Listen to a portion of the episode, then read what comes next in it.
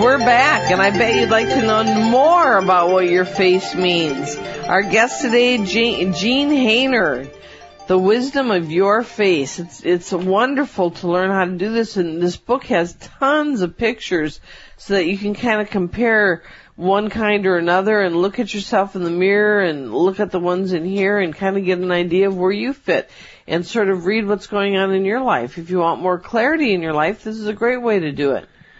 So, um, there's uh, stress marks and character marks, wrinkles or whatever mm-hmm. on your face from what you've been through.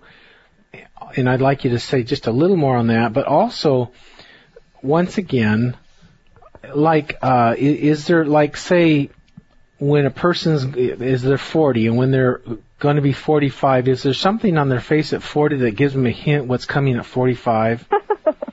well, you know, I, I'm a firm believer that we all create our own lives. Yep. And certainly your face can show you what you're creating for yourself. Yes. A lot of people are afraid of face reading because they're terrified that they're going to find out that something bad is coming in their future. That's right. And that's not how it's done. That's not how you use it at all.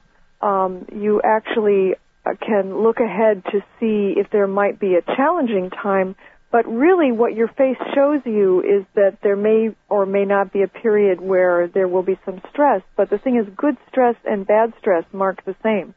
So the day that you get married or hmm. the day that something wonderful happens, the day your child is born, that marks your face as well.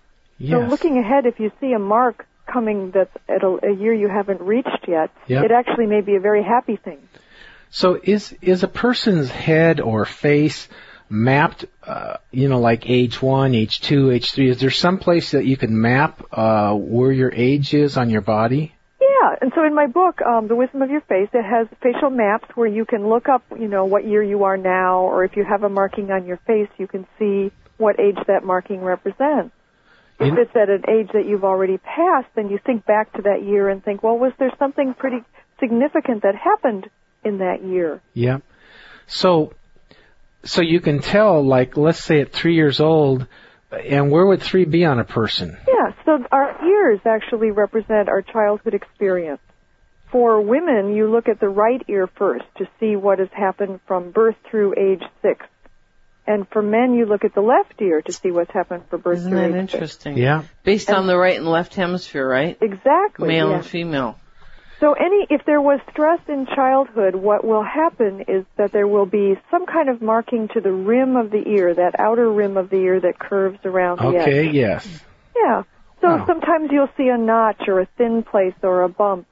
And there's, I have again in my book, I want to make it very practical and easy for people to use. And so yeah. there's a map there to look at the ear and see, you know, if, if the dog ran away and that was a significant event for you when yeah. you were five, it yeah. may mark your ear. It doesn't have to mean some terrible trauma, but it, it does mean some stress.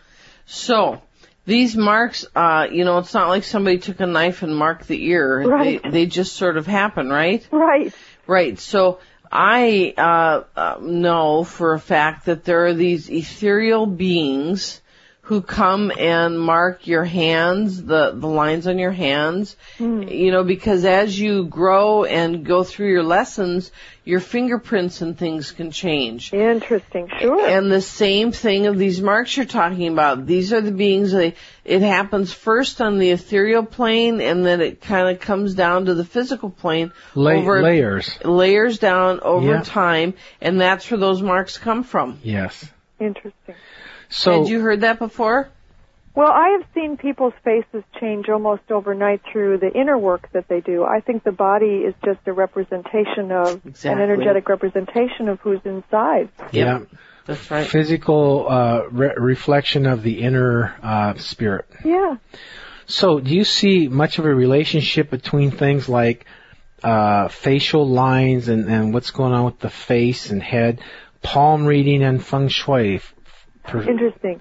Well, you know, I I was very lucky to discover in my 20s kind of my career for life. I married into nice. a Chinese family. Yeah. And my mother-in-law, very traditional Chinese woman, knew all this strange stuff like feng shui they called it and Chinese face reading.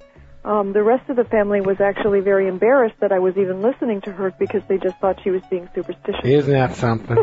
mm. So one of the wonderful things that has helped me in, in my work is the understanding of how the ancient Chinese over thousands of years really through the evolution of their science, which evolved in a very different way from Western science. Yep. They derived a map really of how life on Earth works, how life in the human body works, Yep. but even more than that, how everything works.